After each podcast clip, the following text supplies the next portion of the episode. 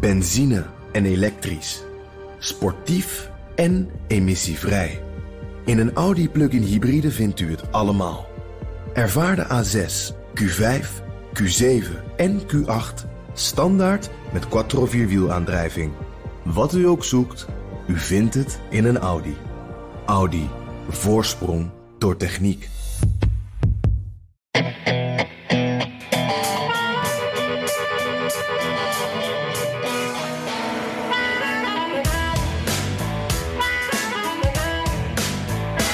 ...2019 duurt nu zo'n 220 dagen... en in die periode zijn er in Amerika 294 mass shootings geweest.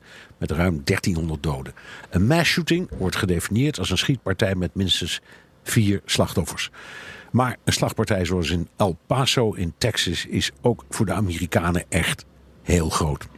Dit is editie 6 van de Amerika-podcast. Ik ben Bernard Hammelburg en in El Paso zit Jan Posma.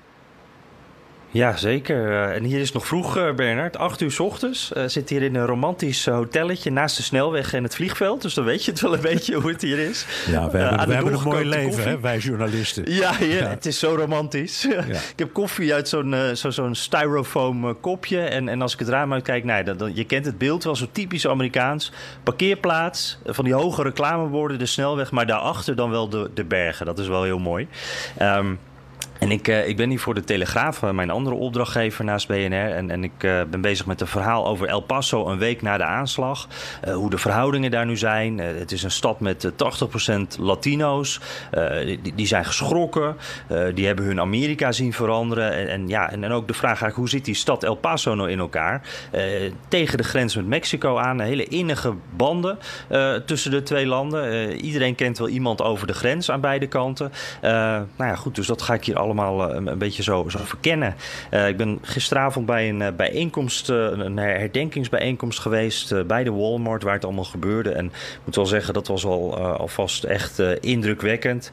nou ja, en zaterdag meer over in de Telegraaf. Ja, ehm, paar dingen die je vast wel al kunt vertellen. als je nou zo op zo'n bijeenkomst bent, zeggen de mensen dan tegen je: dit was een hate crime? Dit was echt haat tegen ons, want wij zijn Latino's en we komen voor een groot deel ook uit Mexico. Dit was echt tegen ons. Ja, ja nee, dat, dat is inderdaad. Dat is precies uh, wat ik hoor eigenlijk. En, mensen verbinden daar wel verschillende uh, consequenties aan. Uh, ook met betrekking tot, tot, tot, tot, de rol van de president bijvoorbeeld. maar wat ze allemaal wel, wel voelen is inderdaad van... ja, wij, je ziet aan ons dat wij oorspronkelijk... dat onze familie oorspronkelijk uit, uit Mexico... niet, niet uit de Verenigde Staten komt. Um, ja, en, en de gevolgen daarvan merken ze. dat hoor ik wel vaker van, van Latino's, ook in Washington DC trouwens. Eh, dat zit in kleine dingetjes, een winkel binnenlopen en, echt uh, nagekeken worden. Uh, ik heb ook wat voorbeeldjes gehoord van mensen die, nou, die echt lastig gevallen werden. En, en dat is natuurlijk iets, iets heel, heel moeilijks en, en ook wel angstaanjagends voor deze mensen. want de meeste die ik spreek, die, die zijn, nou, er zijn de ouders die zijn jaren geleden gewoon ook legaal. Um, de grens overgekomen. Die hebben een leven opgebouwd. Die kinderen hebben hier gestudeerd. Die zijn Amerikaans. Uh, vaak zijn het ook eh, ondernemers. Uh, in ieder geval gewoon hard aan het werk allemaal. En, en, ja, die zeggen, ja, dat maakt eigenlijk op dit moment helemaal niet uit. Want ik, ik zie eruit als een Latino. Dus, dus ik word eigenlijk niet meer als Amerikaan gezien, ben ik bang. Maar als, ja, als illegale immigrant, terwijl ik dat gewoon echt niet ben. Nee. nee. En, en heb je nou de indruk dat uh, want daar lopen de meningen echt over uiteen. Dat wat er nu gebeurt gewoon iets is dat nu eenmaal met grote regelmaat in Amerika gebeurt. Hoe erg het ook is. Of heeft het te maken met de retoriek van Trump? Ja, daar stel je wel meteen de, de, de, hoofdvraag, denk ik eigenlijk. Dit is echt de, de, de moeilijkste. Uh, maar uh, ja, het, het, beeld dat ik ervan heb.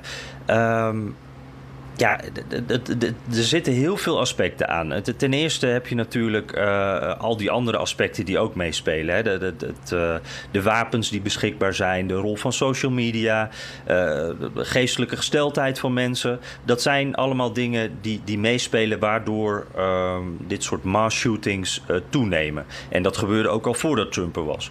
Maar ik denk wel dat je kan zeggen, ja, dat. dat, dat ja, er worden wel zeker terecht vraagtekens gezet bij die harde immigratietaal van Trump. En, en ook de woorden van de schutter, hè, die een manifest schreef. waarvan de politie volgens mij nog steeds niet officieel naar buiten heeft gebracht. van het is 100% van de schutter. Maar zelfs uh, president Trump maandag, die ging daarvan uit. Dus ik ga er ook maar even vanuit. Dat manifest dat online werd gezet. en waar het ook ging over een invasie van immigranten. Uh, Latino's die het land overnemen. Uh, ja, dat lijkt, dat, dat is eigenlijk gewoon een beetje hetzelfde wat, wat Trump ook zegt. Alleen zegt die Schutter er wel bij, ik had die ideeën al voordat Trump er was. En ik denk niet dat je kan zeggen dat het Trump schuld is.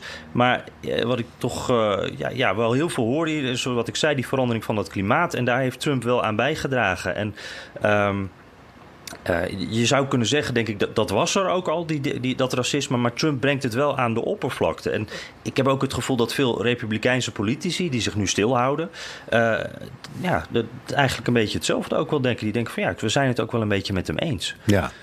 Uh, nou, dat zou kunnen. het kan ook zijn dat ja, racisme is altijd latent aanwezig.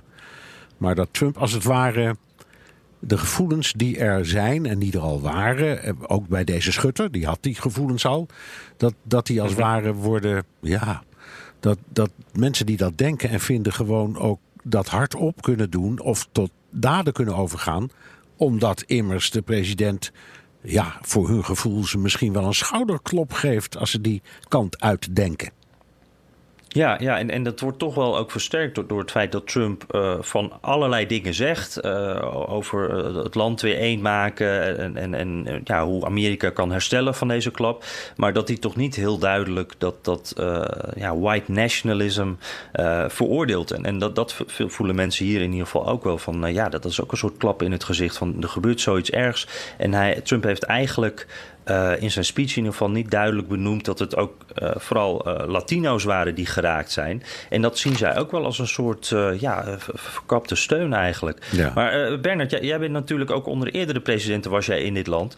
er zijn ook wel eerder presidenten die, die dit ook een beetje hebben aangewakkerd. Je zou kunnen zeggen misschien Reagan wel, die ook wat, nou, die, die, ook wel wat op, op de, de, de, de raciale verschillen zat, zeg maar. Hoe, hoe, hoe, hoe ja, zie jij dat? Ja, ik, ik moet zeggen, bij, van Reagan is nu pas achteraf eh, pas gebleken uit dat uitgelekte telefoongesprek dat hij met Richard Nixon had gehad. Dat hij. Uh, ja, ongelooflijk. Uh, dat, hij, dat hij wel degelijk uh, racist was. Maar die, die heeft, vond ik. Terwijl tijdens zijn presidentschap dat behoorlijk weten te verbergen. De, dat was niet echt heel duidelijk. Alleen je kunt zeggen, ja. de moordpartijen, zoals je nu ziet, die zijn van alle tijden. En helaas ook van alle dagen. Meer mass shootings dan er dagen in het jaar zijn. Maar denk aan die hele grote uh, Columbine, 1999. Dat was onder Clinton. Twaalf kinderen, een leraar, uh, de dader die zelfmoord pleegde. Nou, uh, Clinton, daarvan, die man was, kun je zeggen, naar eer en geweten zeggen, die was echt kleurenblind. wat je ook van Clinton vindt, er zat nooit een greintje uh, van racisme in. Uh, niet in zijn. Mm ook, dat kun je ook niet vinden als je gaat zoeken. Uh, denk aan Sandy Hook, lagere school. de Pulse Nightclub in, in Florida, dat was onder Obama. Mm -hmm. um, onder Obama zijn, waren er meer dan 30 van, dat enorm, van die enorme incidenten. En het is altijd hetzelfde. Het is racisme of het zijn mensen die vinden dat uh, homo's geen recht hebben op hun eigen club. Of iemand is boos op zijn vrouw of zijn uh, baas of een leraar. En denkt, weet je wat, ik uh, pak een machinegeweer en ik ga eens lekker iedereen en alles overhoop schieten. Dat, dat, dat, dat mhm. gebeurt eigenlijk, zolang ik me kan herinneren, met grote regelmaat. Ja, en het verschil is dan misschien met, met, met bijvoorbeeld Nederland, waar vast ook mensen zijn, waar zeker mensen zijn met diezelfde gedachten, uh, dat, dan die, die automatische wapens, die militaire stijlwapens, dat die ja, eigenlijk hier niet verkrijgbaar zijn. En dat mensen ook wel wat eerder geholpen worden. Hè? Met, met, uh, als je met gekke gedachten rondloopt, als je geestelijke problemen hebt, dat er toch hier veel, of in Nederland veel betere zorg is daarvoor. Ja, zeker. Maar bovendien in Nederland ben je natuurlijk zichtbaar. Hè? Je hebt een BSN-nummer, er bestaat een burgerlijke stand, er is een bevolkingsregister. Het is ook een klein land. Um, dus je bent mhm. heel makkelijk op te sporen. Niet dat dat nou altijd meteen uh, lukt, maar het is veel makkelijker. Terwijl in Amerika je daar dat land met waarschijnlijk 330 miljoen mensen, zullen we binnenkort horen hoeveel het precies zijn. Uh, ja, ja daar, geteld. Daar, daar, kun je, daar kun je ja, echt verdwijnen in de menigte. Ja, ja, ah, dat is wel een interessant punt. Je zegt eigenlijk ook wat die, die lone wolves waar je dan altijd over hoort, waar ook altijd wel wat discussie over is hoe lone die dan echt zijn, maar die, die kunnen makkelijker onder de radar blijven in zo'n groot land en ook een land waarbij ja, de dingen wat minder goed geregistreerd worden eigenlijk. Ja, en uh, ja. ja als je onder de loongrens, onder, de onder het minimumloon zit. Hè, en dus geen social security, geen AOW betaalt. Hoeft ook niet. Heb je ook geen social security nummer. Uh, je hebt geen, waarschijnlijk geen bankrekening. Je, hebt geen, je staat nergens ingeschreven, want mensen worden nergens ingeschreven. Ja, dan besta je niet. Ja, en deze uh, dader, uh, die, Patrick Crucius, die, die is dus helemaal, die komt uit de buurt van Dallas. Die heeft elf uur uh, in de auto gezeten om dus hier juist in El Paso ja, deze aanslag te plegen eigenlijk. Dus ja, dan, dan kom je ook, ja, als je vanuit Nederland elf uur rijdt, waar kom je dan terecht? Dan, dan kennen de mensen je ook niet natuurlijk. Nee, precies. Dat, nee. Ja. Hey, en, en Bernard, wat, wat mij ook opvalt, is dat ja, Trump natuurlijk voorop, maar ook eigenlijk alle sleutelfiguren uit de politiek, eh, met name de Republikeinen, dat tweede amendement blijven verdedigen. Ze zoeken het uh, steeds in strengere regels bij de aankoop of de onderzoek naar het profiel van de koper. Dat moet dan strenger. Dat zou volgens Trump de oplossing van het probleem zijn. Our future is in our control. America will rise to the challenge. We will always have and we always will win. The choice is ours and ours alone. It is not up to mentally ill monsters. It is up to us. If we are able to pass great legislation after all of these years, we will ensure that those who were attacked will not have died in vain. Ja, eh, maar uiteindelijk, eh, de, de president eh, gaat daar niet over. Het zijn eigenlijk meer, meer de staten of op nog een lager niveau. Hoe zit dat bij jou in New York? Ja, dat is een goede. Um, in de stad New York geldt een wapenwet die vergelijkbaar is met die van Nederland. Dus het is moeilijk om aan een wapen te komen. Um, in het, de rest van de staat, upstate New York, is het veel makkelijker. Dat zijn vaak plaatselijke regelingen. Um, maar dan moet je wel het wapen zichtbaar dragen. Uh, de, zo is de, de wet in New York. In elke staat is die anders. Maar het probleem is, uh, als ik in Manhattan wonend denk, nou wil ik toch echt een wapen. Ja, dan stap ik in de auto en dan rijd ik naar Connecticut. Of als ik, uh, net wat jij nou vertelde over die man die uit Dallas helemaal naar El Paso is gereden. Ik kan ook naar Kentucky rijden. Uh, dat is een dagje heen en een dagje terug. En daar kan ik op elke straathoek elk wapen kopen dat ik waar wil. Dus, kofferbak en ik, vol. Ja, kofferbak vol. En ik heb, ik heb ook uh, met grote regelmaat mensen uh, ontmoet die uh, vuurwapens bezitten. En dan ook zeggen, ja, dat doe ik om mijn huis en haard te kunnen verdedigen. Trouwens, dat zou jij ook wel eens hebben meegemaakt, neem ik aan, in de Verenigde Staten. Ja, ja zeker. Het, het, uh, het, is eigenlijk wel een, een, terugkerend iets inderdaad. Ook, ook het verhaal wat er vaak achter zit, de motivering waarom ze wapens hebben. Uh, soms kan ik dat heel goed begrijpen. Als je echt ergens uh, ver af woont, uren rijden voordat de politie er is... dan kan ik me best voorstellen dat je zegt... ik wil mijn gezin kunnen beschermen. Want, want als er iets gebeurt, ja, iedereen gaat te laat zijn om mij te helpen. Dus dan doe ik het liever zelf. nou ja, dan heb je natuurlijk ook het hele idee van het, het is een recht. Het is echt een principe voor veel Amerikanen.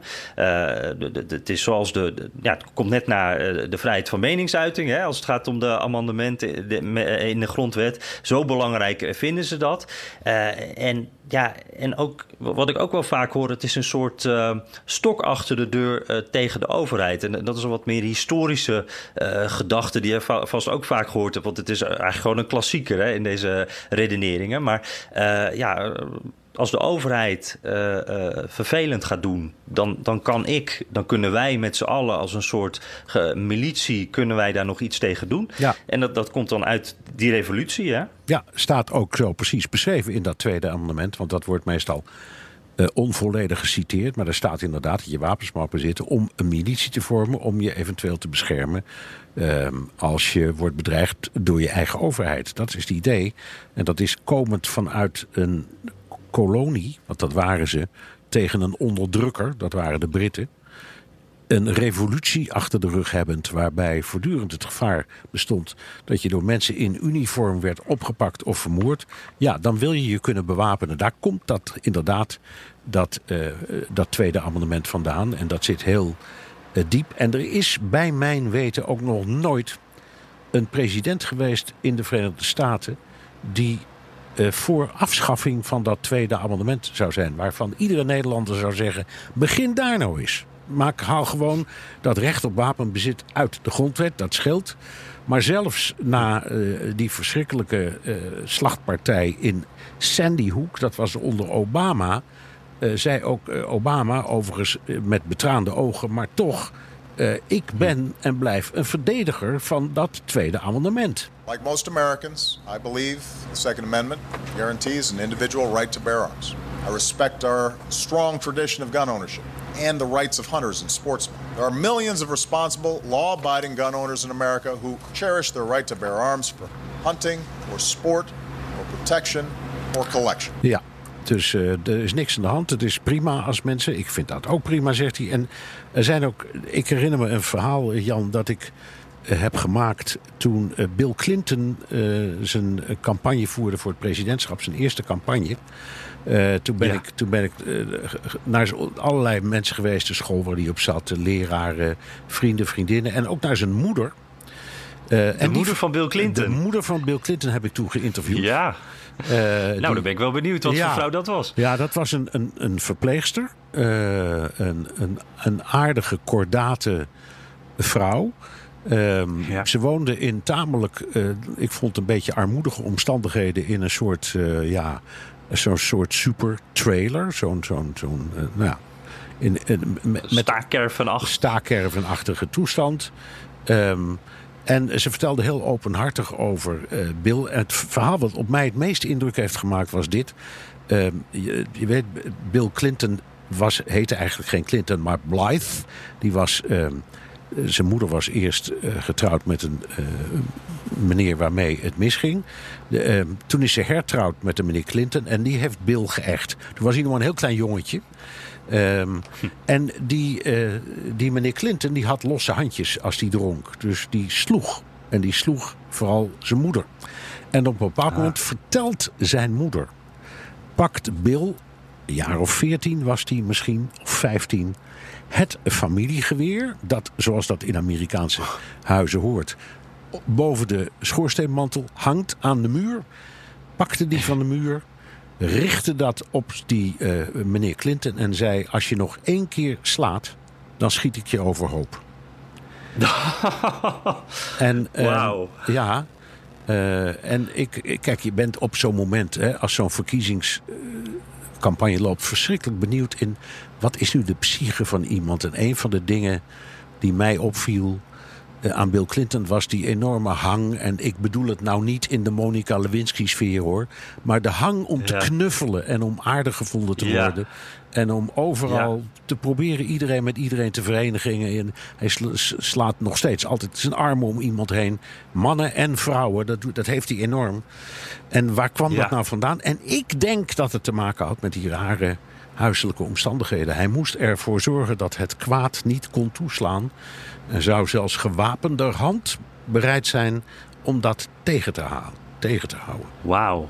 En, en die moeder van hem, hoe, hoe, uh, hoe praatte die daarover? Ja, die sprak, voor- ja. Was hij Ja. trots of schrok die daarvan? Nee, nee, nee. Ik, ik, ik, vroeg, ik vroeg er naar. Ik vroeg, ik vroeg gewoon openlijk van ik probeer te begrijpen wat zijn ja, hang naar, eh, maar naar liefde en, en eh, vriendschap is. En of dat niet een gevaar in zich had. Ik heb het gewoon eerlijk uitgelegd. En zij vertelde wel meer dingen. Ook dat hij als, als jongetje van 13, 14 in een kostuum. Moet je je voorstellen, hè? platteland Arkansas in een kostuum met stropdas, Ja. wit overhemd. In de kersttijd. ehm, eh, liefdadigheid ging rondbrengen onder de armen. En vooral onder eh, zwarte mensen. En dit Ja, was nog in ja. de tijd van de segregatie. Hè? Dus hij zat ook op een blanke school. Eh, en Ja. woonde in een blanke buurt. Eh, maar het, het was. Dus ik, ik heb daar toen. Nou ja, ik zeg het als een soort van psychologisch eh, profiel heel veel van opgestoken. Maar dat geweer. Ja, dat vergeet ik nooit, Jan. Dat vond ik zo tekenend voor hoe het zit. Ja, zeker. Want daar komt, eigenlijk, daar komt zoveel in, terug. Hè? Want, want hier, eh, de, de, de, de kleine Bill, die, kon op die manier zijn moeder eh, eh, beschermen. Maar het, alles was dus heel anders gelopen als je het echt had gedaan. En, en misschien wel dat wapen gebruikt had. En dat is eigenlijk ook het Amerikaanse verhaal. Ja, precies. Ja, zo. En, en wat, ik, wat, ik, wat ik me nog afvraag daarbij, want Clinton is ook de man van die, die Federal Assault Weapons Ban, hè, die grote automatische wapens waar we het eerder over hadden. Onder hem is dat toch wel gelukt. Hoe, hoe eh, in de jaren negentig? Hoe, hoe, hoe denk, is, wat is de rol van Clinton daarin geweest? En is hij dan toch zo pragmatisch dat hij aan de ene kant wel eh, ook een beetje wapenliefhebber was, eh, geloof ik, met jagen en zo, maar aan de andere kant dus ook wel. Eh, ja, strenge wapenregels erdoor kreeg. Ja, nou, het, het, het bijzondere was wat, dat was hij eigenlijk de eerste was die dat agendeerde. Hè? Je had de moed aanslag gehad op Reagan. eh, waarbij diens woordvoerder Jim Brady ernstig gewond was geraakt. En die heeft toen Ja. met zijn vrouw een campagne gevoerd voor iets dat heette de Brady Bill. En dat was een van de eerste wetten die is ook aangenomen. Waarbij er iets van registratie of controle of een wachttijd zou komen. Dit was een uitbreiding daarop van Bill Clinton. Waar hij overigens ook de hulp voor die Jim, van Jim Brady voor heeft ingeroepen. Om eh, in afval iets te doen aan die monsterlijk grote wapens die zo vaak worden gebruikt bij dit soort dingen. En het is hem gelukt. Alleen, die eh, wet had een looptijd en inmiddels is die weer verlopen. Dat is het probleem. Maar dat kun je eigenlijk Bill Clinton niet verwijten. Nee, maar, maar eh, wa- wat denk jij is nou eh, de reden dat eh, in de jaren negentig Bill Clinton dat er wel door kreeg en sindsdien, sinds die wet ook is verlopen, dat er nooit meer de wil voor is geweest? Ehm, omdat de, de, de, de Amerikaan zo in overweldigende meerderheid van overtuigd is dat de centrale overheid, hè, want daar gaat het om, zich daar niet mee moet bemoeien. En dat moet overlaten aan de staten. Dat ehm, dit vastloopt, zelfs als een president er weer mee aan de slag zou gaan. Dan loopt het vast in het congres. Eh, want daar, Ja. dat is een districtenstelsel, dus dat vertegenwoordigt al die districten waar de mensen wonen die zeggen, zeg, bemoei je daar eens niet mee. Dat maken wij zelf uit. Ja, en dat is eigenlijk wat er nu ook weer gebeurt, toch? Precies. Ja.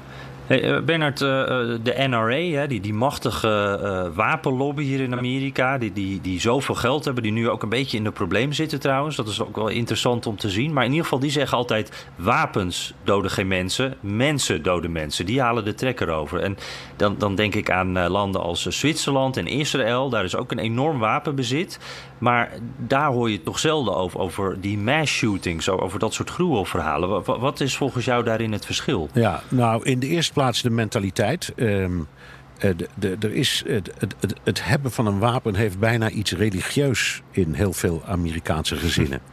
Ehm, het is een geloofskwestie, als ik het zo mag zeggen. En ik bedoel het niet. Ja. Ik, mijn bedoeling is niet om gelovigen te beschuldigen van wat dan ook. Maar het heeft bijna. Het heeft iets sectarisch bijna soms. En als je ook naar zo'n gunshow gaat. Wat ik je zeer kan aanbevelen, Jan. Ik heb er vele bezocht. Dan, dan zie je die mensen dus ook. En die lopen helemaal bepakt. Met stapels, karren vol machinegeweren. En, en eh raketlanceerinstallatie. Je kan het zo gek niet verzinnen. Want op zo'n gunshow mag dat. Hè? Daar zijn de regels veel makkelijker. Ja. Dus daar kun je ze zo halen. En daar praten de mensen ook gewoon over. En dat- dat zijn, dat zijn vaak mensen die hebben er eh, meer dan 100 wapens. Ja. Dus zoals een ander postzegels verzamelt, zo v- verzamelen Amerika. Dus dat is één ding. Dan heb je. Nou, als ik je daar even, Ja? even mag onderbreken, want weet je wat wel een grappig iets is, wat, mij de laatste tijd opvalt? Je hebt op Instagram, hè, zo'n social medium waar, waar je fotootjes voornamelijk deelt. Daar heb je dus een paar accounts die eh, eigenlijk precies dat doen. Die de hele tijd, het, het is een lifestyle. E- een van de mensen die ik volg op Instagram is een, een, een dominee, letterlijk. En die ik, oh, noemt zich de Pow Pow pre- Preacher of zo, geloof ik. Maar in ieder geval, die, die, die, die- mensen die delen allemaal foto's van zichzelf in, in, in militaire uniformen. Eh, ze zitten niet i- in het leger, maar toch. En, en met, eh, met wapens. En die delen filmpjes dat ze aan het schieten zijn. Dus dat is een soort eh die gunshow, maar dan op eh, social media en dan de hele tijd door. En het is echt, het, het is een soort trendy iets. Het is een soort lifestyle ding geworden. Ja, maar goed, ja. even tussendoor. Ja, het is ook zo. En eh, weet je, wat fantastisch. Op het moment dat de discussie eh, aanzwelt, zoals nu, over een registratieplicht. Ik garandeer, de, garandeer je dat de komende maanden of weken de verkoop van wapens enorm stijgt omdat Oh ja, de wapenhandelaren denken, daar komt misschien iets aan. En verzamelaars ook. Maar goed, dat is dus één ding. Dan wat jij Ja. noemde over eh, jouw eigen relaties. Mensen die het gevoel moeten hebben, ik woon zo afgelegen. Ik moet me kunnen verdedigen. Ehm, Mhm. Maar ook dat kan hele bizarre vormen aannemen. Er is echt een heel berucht verhaal uit eh, het begin van de jaren negentig. Toen was er in eh, Baton Rouge, de hoofdstad van Louisiana een uitwisselingsstudent, een 16-jarige eh, Japanse jongen, Yoshi Hattori. En die was op 31 oktober uitgenodigd voor een Halloween-feest. Eh, en was dus onderweg ergens in een wijk eh, van Baton Rouge, zo'n bekende residential area, met allemaal van die losse huizen. Eh, dacht dat hij op het goede adres was en belde aan. De vrouw die, eh, de, des huizes die schrok en riep tegen de man: Pak je pistool. Eh, er is onraad. Die man trok de deur open en schoot Yoshi Hattori dood. Jongetje van 16. Eh, daar, is, Ja. eh, daar is toen een proces over gevoerd. Dat heeft de dader gewonnen.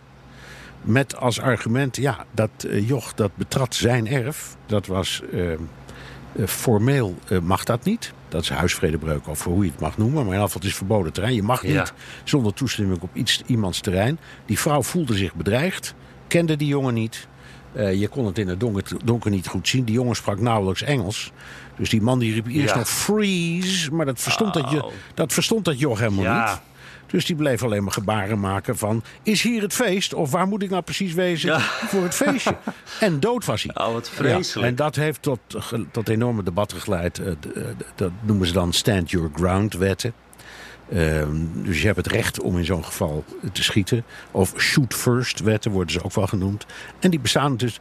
eh, de, de jurisprudentie staat aan de kant van mensen die op zo'n moment schieten. Dat vertelt het verhaal over Amerika. Amerika en zijn wapens vind ik op een hele gruwelijke manier. Ja, absoluut. Want dan stel ik me voor zo'n jongetje van 16 eh, verkleed, want het is Halloween, door zo'n waarschijnlijk nette buurt. En, Ja. en die had geen idee wat hem overkwam natuurlijk. En Ja. die, die persoon die schoot, het, gaat dus alleen maar om het gevoel. Als ik zeg dat ik, als ik mij bedreigd voel, dan, dan sta ik al in mijn recht eigenlijk. Ja, dan ben je in je recht en het is op jouw erf. Dus jij mag schieten. Nou, Ja, dit allemaal over El Paso, waar jij zit. eh, eh, acht uur vroeger dan in Amsterdam. Ik zeg het er maar even bij. Je was net, je, je was net in Baltimore. eh, ook erg veel in het nieuws. Ja. Ehm, hoe kwam Baltimore nou ook weer zo prominent in het nieuws? En, en vertel er even wat over. Ja, ja, ja, dat was eigenlijk eh, dankzij Trump ook weer. Zoals eigenlijk alles in het nieuws op dit moment eh, om Trump draait. Eh, er was een week lang aandacht voor, voor de, de, slechte buurten van Baltimore. En ook van, uiteindelijk van andere grote steden in Amerika. En het kwam uiteindelijk omdat Trump en Elijah Cummings, dat is een, een democratisch congreslid uit Baltimore, die kregen ruzie. Cummings die zei iets over Trumps muur, iets kritisch. En, en Trump ging toen los over het kiesdistrict van Cummings. En ehm, ja, Trump was echt keihard over Baltimore. Zei dat het door ratten geteisterd werd. Dat, dat er geen, geen mensen er wil wonen. eh, waar- waarmee ook wel wat racistische... eh, dat werd wel racistisch opgevat. In ieder geval in Baltimore zelf ook. En hij bleef die stad aanvallen. En dat zorgde voor veel boosheid. eh, eh, juist ook door dat racistische eh, onderlaagje. Cummings is zwart. Baltimore is in meerderheid een zwarte stad. Een stad ook met grote criminaliteitsproblemen. En ja, bijvoorbeeld even ter illustratie. Trump zei dit over de moordcijfers. The homicide rate in Baltimore is significantly higher than El Salvador, Honduras, Guatemala. I believe it's higher than. Give me a give me a place that you think is pretty bad. Give me a place. The guy says Afghanistan. I believe it's higher than Afghanistan. Ja, ja het is wel wat. Hij had, hij, had Ja. ook, hij had ook Washington kunnen zeggen. hè? Want hij valt. Of wat dacht Ja. je, of wat dacht je van, Queens, even- waar, van Queens, waar hij zelf vandaan komt. Maar goed. Ja, ja, ja, ja, Maar dat is dan weer net even net een stukje Queens geweest, denk ik. Ja, ja. Uh, maar goed, ik, ik vond het wel interessant trouwens, want hij noemde dit. En toen dacht ik toch eventjes uh, kijken. En toen zag ik dat ook wat mensen die wat meer uh, ja, verstand hebben van statistieken. Die zeiden van ja, feitelijk heeft hij gelijk. Alleen je, je kan die, die buurten natuurlijk helemaal niet vergelijken. Als je het hebt over Afghanistan als land als geheel. En, ook vergeleken met Baltimore, een stad, dat kan niet. En, en, ook het feit, ja, oorlogshandelingen worden niet meegerekend. Dus ja, op dat punt krijgt Afghanistan dan andere statistieken dan Baltimore. Maar ze zeiden wel, ja, feitelijk heeft hij gelijk. Dus ik, ik dacht, ja, dan moet ik gaan kijken. Uh, en en uh, ja, ik, ik, was wel eens in Baltimore geweest, uh, alleen in het centrum. En dat is heel mooi opgeknapt. Maar als ik dan wat, wat. Deze keer ben ik verder geweest en dat was toch wel heftig, moet ik zeggen. Ik ken wel wat slechte buurten. Je noemde net Washington al. Die, die, hebben zo, die zijn er ook echt wel. Maar dit was echt wel een, een stapje verder. De, de, de, het, het, het is ja, het is eigenlijk het beste. Ik, ik weet niet of je dat kent, maar het gaat om de wijk West Baltimore. En daar is ook een hele bekende tv-serie opgenomen, The Wire. Uh, dat, dat, is een serie dat gaat over drugscriminaliteit. Dat is een van de favoriete series van Obama. Echt zo'n zo'n serie die door critici ook heel hoog gewaardeerd wordt. En uh, ja, dat is de wijk waar ik ben gaan kijken. En dat is ook waar in 2015 die rellen waren. Weet je nog, na die dood van ja, Freddie Gray. Die, nou. Ja, die, die man, man, die werd opgepakt, uh, onnodig ruw vervoerd, zeg maar, in, in, in het politiebusje en die overleed daarna. Nou, die hele uh, ja, wijk ging eigenlijk uh, in de fik. en dat zie je nog steeds. is daar een muurschildering van de plek waar hij is opgepakt. maar je ziet ook dat eigenlijk driekwart van de huizen is nog steeds dichtgetimmerd, uitgebrand. Soms is het gewoon een gat. en je kan zien dat daar toch nog mensen wonen. Dat is dan een façade met daarachter, er groeit gewoon een boom en struiken in dat huis maar je ziet ook een slaapzakje liggen. En op straat ligt het vol met winkelwagentjes, uh, uitgebrande motoren, uh, heel veel vuilniszakken. Er rijdt ook heel veel politie rond. Toen ik er was, cirkelde er ook een politiehelikopter boven de wijk. Dus een heel onheilspellend uh, gevoel. Dus ja, dit is de plek waar die moordcijfers vandaan komen. En er is daar ook een enorm drugsprobleem. En als je daar dus loopt, dan zie je dat ook aan de mensen. Dat, eh, een beetje een lege, zombie-achtige blik in de ogen. Uh, mensen die, die op straat liggen, die duidelijk high zijn. En ja, daarbij moet je je dan voorstellen, dit is ook echt een zwarte wijk. Ik was letterlijk uh, de, enige uh, blanke die daar rondliep. Er, zijn wel meer blanken, maar dat zijn dan politieagenten. Die blijven in hun auto zitten over het algemeen. Uh, en ik, ik hoor daar dus duidelijk niet thuis. Hè? Dus ik kreeg heel wat boze blikken. en ook niet veel mensen die met me wilden praten. En, en wat ik wel heel illustrerend vond, Bernard, toen ik op mijn Uber stond te wachten. Toen ik weer terug naar mijn trein wilde. Ik stond op een hoek in de buurt van een politieauto. Want ik had een dure microfoon en een laptop bij me.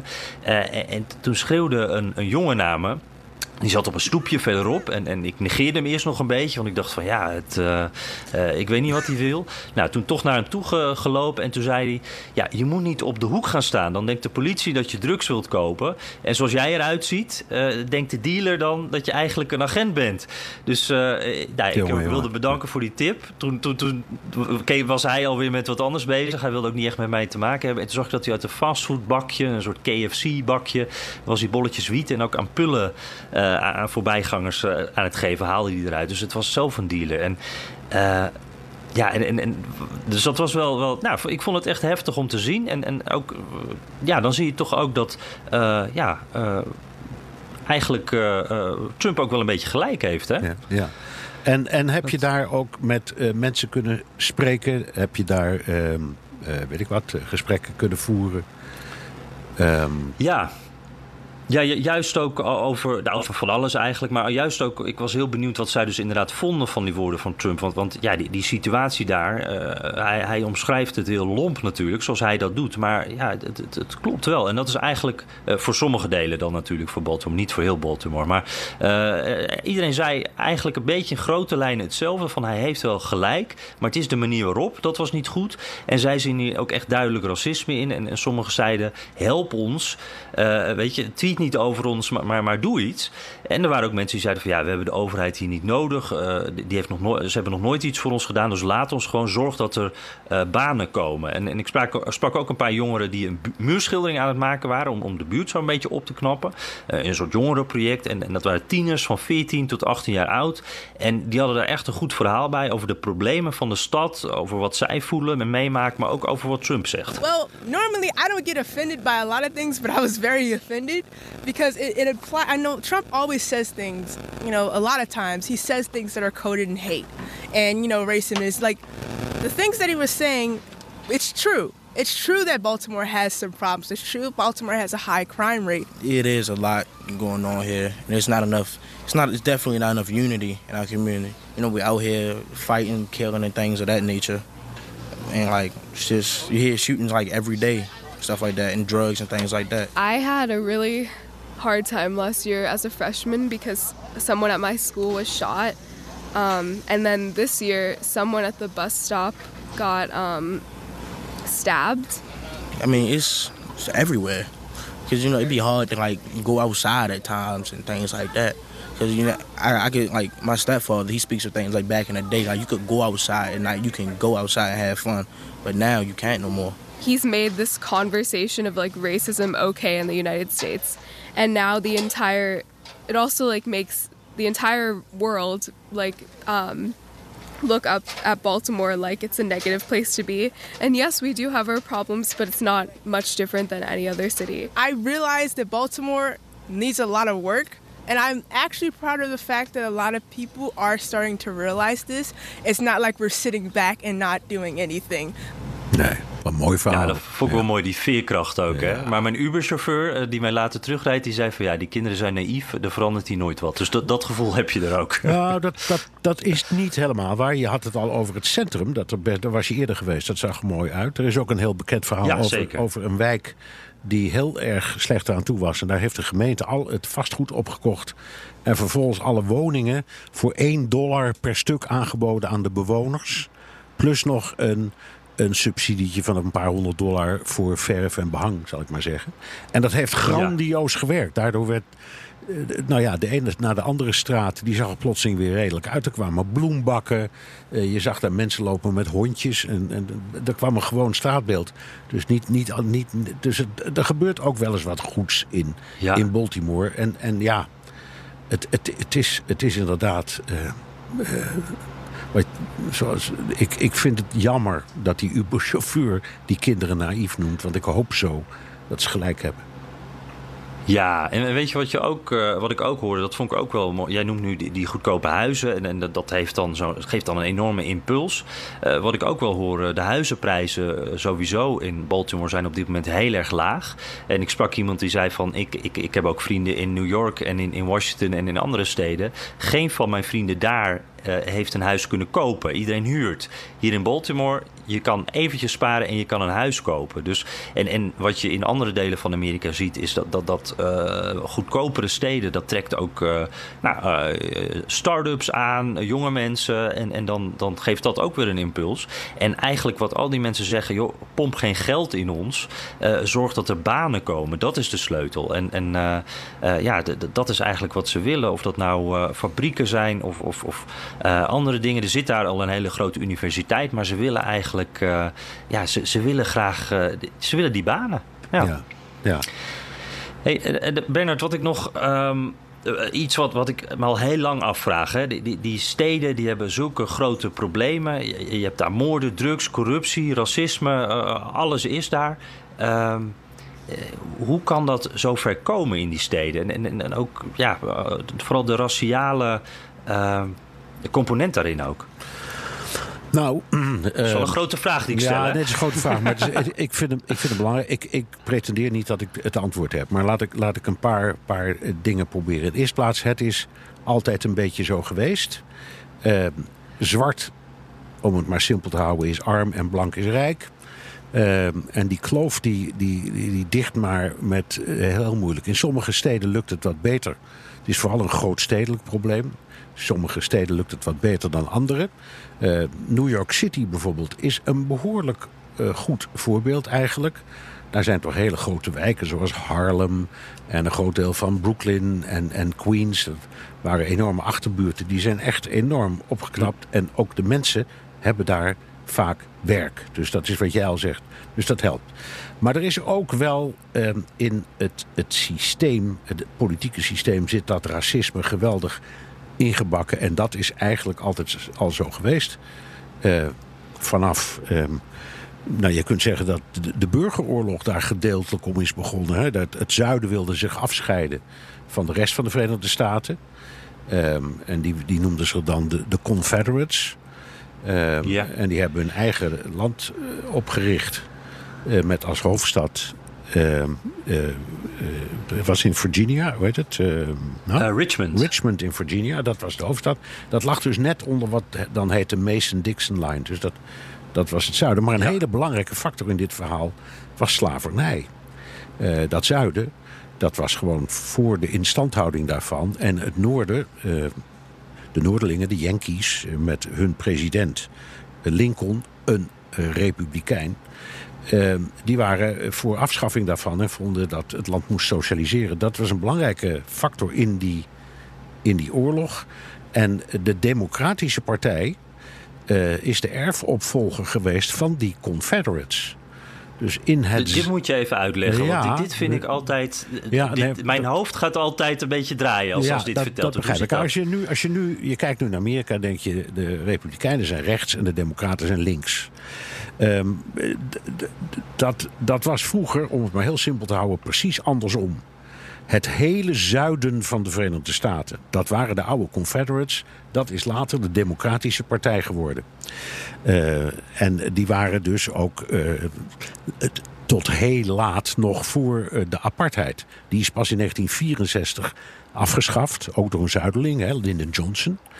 Maar ook daarna was het hele zuiden, al die zuidelijke staten waren nog steeds uitgesproken en ook openlijk racistisch. Ehm, op een bepaald moment, de, de, en de Republikeinen waren in die tijd altijd een beetje de partij van de gewone Amerikaan. Van eh, de arbeider, de gewone werknemer, eh, de gewone boer, de gewone mensen, maar vooral in het Ja. noorden. En op een bepaald moment, eh, na de industriële revolutie, revolutie dus zegt, eh, weet ik het, tussen 1880 en 1900. En daarna is die Republikeinse Partij langzaam meegeschoven met de groeiende welvaart in de richting van de bazen.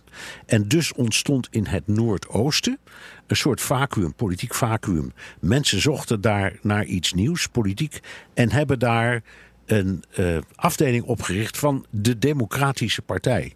Maar dat was de Democratische Partij van, laten we zeggen, John Kerry of de Kennedys. Dat soort mensen, hè, die noordoostelijke eh, progressieve denkers. En die hebben om puur politieke redenen een conctie gesloten met die grote massa van racistische democraten in het zuiden. En dat is eigenlijk zo gebleven tot, eh, sommigen zeggen tot Goldwater of Nixon. Anderen zeggen, waaronder ik, eigenlijk tot Reagan. Tot die tijd was het zo dat het zuiden, de democraten, dat was een één grote, toch behoorlijk racistische kliek... die samenwerkte met eh, een klein groepje Noordoostelijke intellectuelen. Dat was een verstandshuwelijk. En je had dus ook, eh, Ja. Je had dus ook een presidentskandidaat uit eh, het zuiden, Jimmy Carter. En een vicepresidentskandidaat uit het noorden, eh, Walter Mondale.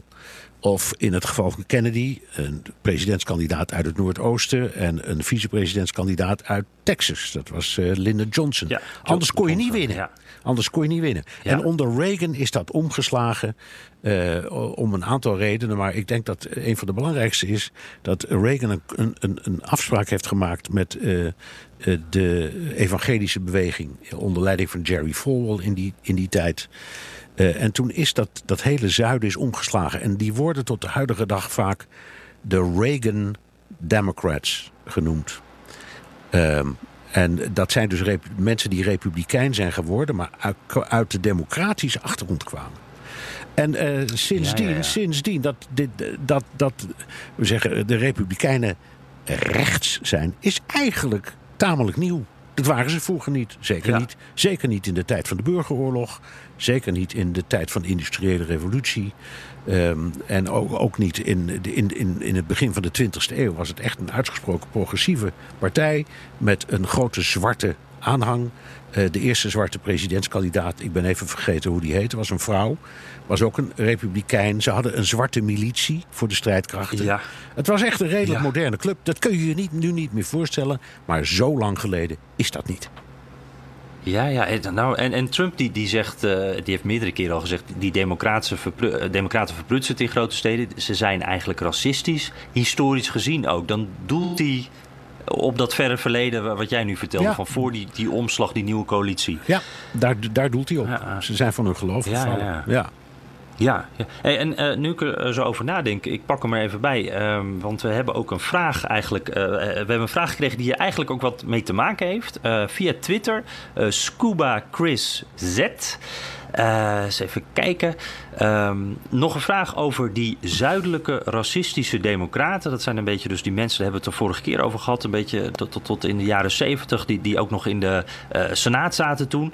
Uh, kan Biden nog serieus last krijgen van zijn vroegere samenwerking daarmee? Hij heeft een tijdje geleden, heeft Biden daar wat over gezegd. Hè, van ik kon in ieder geval nog met iedereen samenwerken. Daar moeten we naar terug naar die tijd. En toen werden mensen boos, want er zaten ook racisten tussen. En dat was ook zo. Want die zuidelijke senatoren, dat waren allemaal racisten. En Biden komt uit de periode dat je inderdaad, als je deel uitmaakte van de democratische fractie in de Senaat, met die mensen samenwerkte. Dat moest je. Of sommigen deden dat niet hoor. Iemand uh, als Ted Kennedy bijvoorbeeld, die ook een democraat was in de Senaat, is zich altijd blijven verzetten tegen uh, het racisme in zijn eigen partij. En sommigen waren minder uitgesproken. Het kan in het voor- of in het nadeel van Biden werken. Je zou kunnen zeggen, ja, dat is toch een vlekje in je uh, verleden, dat, dat bij verkiezingen kan dat eruit komen. Kan ook zijn mm-hmm. dat mensen zeggen, ja, dat blijkt in de eerste plaats... hij durft erover te praten, hij ontkent het ook helemaal niet. Uh, en het plaatst hem wat meer in uh, het midden. Het is niet zo'n uitgesproken linkse man. Dus dat kan hem ook voordelen bieden. Maar ik vind het een hele goede vraag trouwens van Scuba ja. Chris Z. Laat nog eens wat horen, zou ik ja, zeggen. Ja. ja, zeker, zeker. Vinden we altijd leuk. En, en wat je misschien zou kunnen zeggen is dat uh, uh, het in de primaries misschien dan in zijn nadeel zou kunnen werken. Maar dat het in, uh, als hij het zou redden als kandidaat tot, de, tot de echte verkiezingen, dan zou het misschien in zijn voordeel kunnen werken. Zou, dan heel, zou, dat... zou heel goed kunnen. Ja. ja. Nou, mooi. Um, even kijken. Ja, uh, we hadden het uh, al over Baltimore uh, aan het begin van onze podcast. En we eindigen altijd graag met iets Nederlands. We willen toch even die, die Hollandse glorie willen we er ook even in stoppen. En ik heb deze keer wel een erg leuke, want het Nederlandse architectenbureau West 8 of West 8, ik weet niet hoe je dat uitspreekt, is ge geselecteerd om een heel mooi project te realiseren. En dat is een, het herstel van een belangrijk deel van de kade, het groene hart van Baltimore. Dat hadden, daar hadden we het eerder al over. Hè. Die, die haven die is opgeknapt. En dat stukje waar weer toeristen durven te komen. En waar trouwens ook een paar hele mooie musea zijn. Dus mocht je eens in de buurt zijn, dat is wel een plek om eens eventjes te gaan kijken. Ja, mooi verhaal over Nederland dat toch een bijdrage levert aan dit enorme probleem. Oké, okay, ja. dat was hem weer. De Amerika-podcast. Via de BNR-app of de site kun je heel makkelijk abonneren op de podcast. Kan ook via iTunes en Spotify. We zijn dol blij met de recensies. Heb je nog uh, iets gevonden, Jan? Recensies? Jazeker, we hadden weer een paar sterretjes erbij. Daar zijn we inderdaad heel blij mee. En, en ook opmerkingen erbij. Uh, kritisch, positief, alles mag. We vinden het gewoon heel erg leuk om, om te lezen. Dus via iTunes of wat dan ook, stuur ze. En deze was volgens mij via Twitter. Ja, Pierre Laurent L. Um, ik ben het niet eens met jullie frame over het Muller-rapport. Dit gaat ook over een uh, eerdere aflevering. Jij en Bernard Hammelburg claimen dat er niet uh, veel heel blijft van Muller. Dit is feitelijk onjuist. Donald Trump kan daadwerkelijk vervolgd worden. En meerdere ondervraagde mensen hebben gelogen. Bernard? Ja, ja nou, dat laatste is zeker zo. En uh, er zijn ook heel wat mensen gearresteerd, opge opgepakt en in de gevangenis terechtgekomen. Dus dat is, dat is een waarheid. Dat staat buiten alle kijf. Dat Trump nog zou kunnen worden vervolgd uh, is ook waar. Alleen, dat heeft Mueller duidelijk gezegd... en wij hebben dat geloof ik ook wel goed toegelicht... tijdens zijn presidentschap kan dat in elk geval niet. Dus hij kon, dat zei hij ook, hij was gebonden aan uh, de, de beperkingen... die het departement van Justitie hem had opgelegd. Dus hij kon daar ook verder niet zoveel mee doen. De vraag is nog wel gesteld, zou hij na zijn presidentschap kunnen worden vervolgd? En dat beaamde Mueller.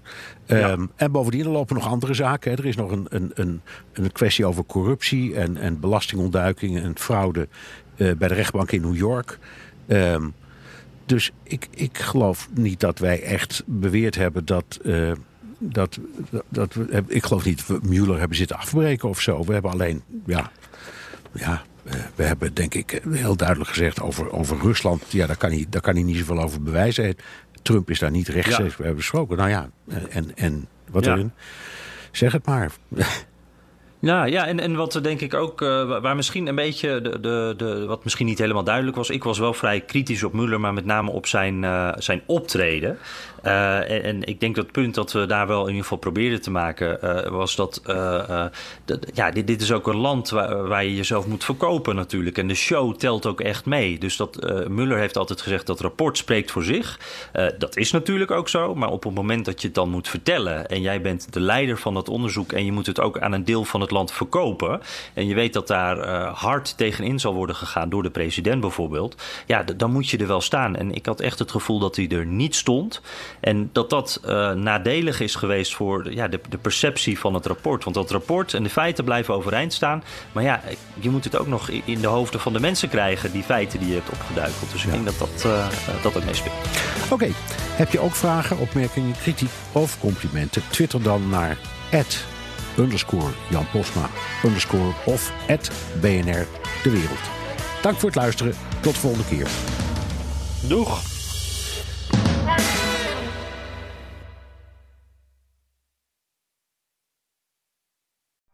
Benzine en elektrisch. Sportief en emissievrij. In een Audi plug-in hybride vindt u het allemaal. Ervaar de A6, Q5, Q7 en Q8 Standaard met quattro vierwielaandrijving. Wat u ook zoekt, u vindt het in een Audi. Audi. Voorsprong door techniek.